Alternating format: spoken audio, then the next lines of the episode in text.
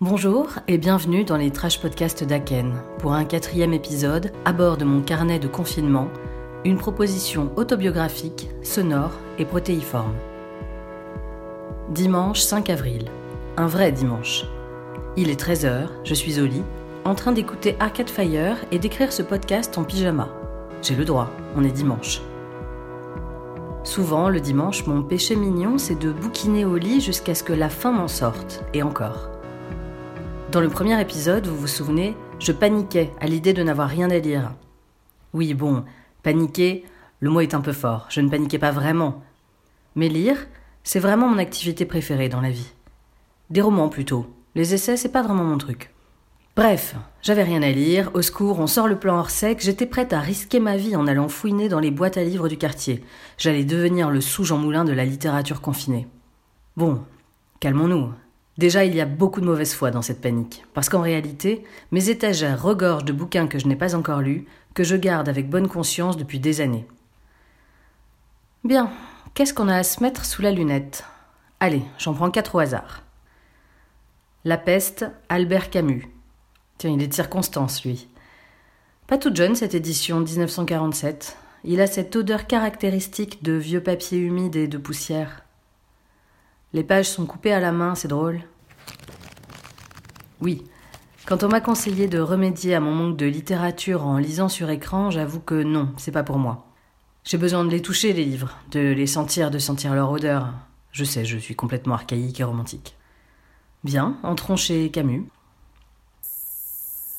Ce qui est plus original dans notre ville est la difficulté qu'on peut y trouver à mourir. Difficulté d'ailleurs n'est pas le bon mot et il serait plus juste de parler d'inconfort. Ce n'est jamais agréable d'être malade.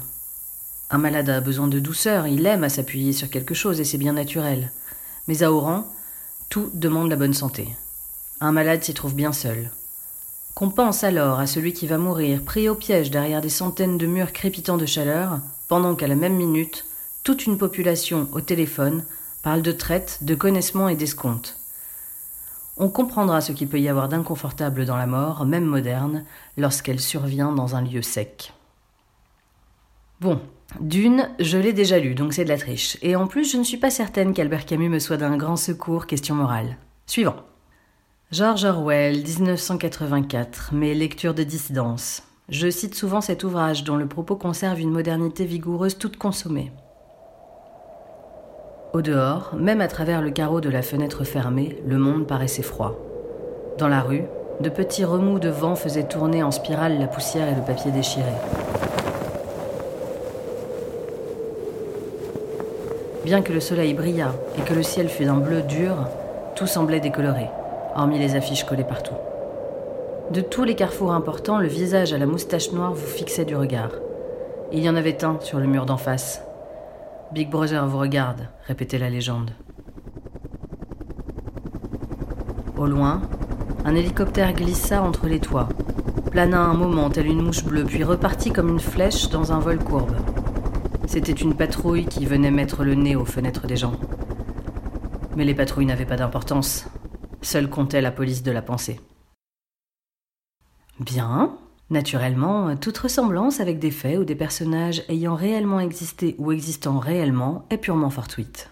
Oui, j'ai dit fortuite. Bon, Harwell, je l'ai déjà lu aussi. Ah Voyage au bout de la nuit. Il m'est déjà tombé plusieurs fois des mains celui-ci. Je me sens toujours un peu bête quand Lucchini déclare fiévreusement sa passion pour Louis-Ferdinand Céline, ou quand Guillaume Gallienne tombe en pamoison devant Proust, alors que moi, ben, ça me laisse de marbre. Après tout, la circonstance étant exceptionnelle, je peux retenter, on ne sait jamais. Il semblerait qu'en cette période inquiète, chacun se révèle, en une épiphanie absolue où les corps et les âmes s'accordent dans une harmonie enfin offerte par le vide, la béance, la vacance. Enfin, en tout cas, c'est ce qui a l'air de se passer sur Instagram. À moi Céline, à moi le monument de la littérature française, j'y vais, je plonge. Voyager, c'est bien utile, ça fait travailler l'imagination. Tout le reste n'est que déceptions et fatigues. Notre voyage à nous est entièrement imaginaire, voilà sa force. Il en va de la vie et de la mort. Hommes, bêtes, villes et choses, tout est imaginé. C'est un roman, rien qu'une histoire fictive. Littré le dit qui ne se trompe jamais. Et puis d'abord, Tout le monde peut en faire autant. Il suffit de fermer les yeux. C'est de l'autre côté de la vie. Ce que je viens de vous lire, c'est pas le début du roman, c'est un appendice dans lequel Céline s'adresse directement au lecteur. Difficile de ne pas être saisie à cette lecture, stupéfaite par l'écho de ce propos introductif avec la situation qu'on vit actuellement. Ces quelques lignes en première lecture m'avaient totalement échappé. Je les avais certainement considérées comme une coquetterie d'auteur. Aujourd'hui, elles prennent un relief presque palpable. Elles entrent en résonance, sinon en percussion avec le réel. Est-ce que c'est ma bibliothèque qui est remplie de collapsologues avant l'heure?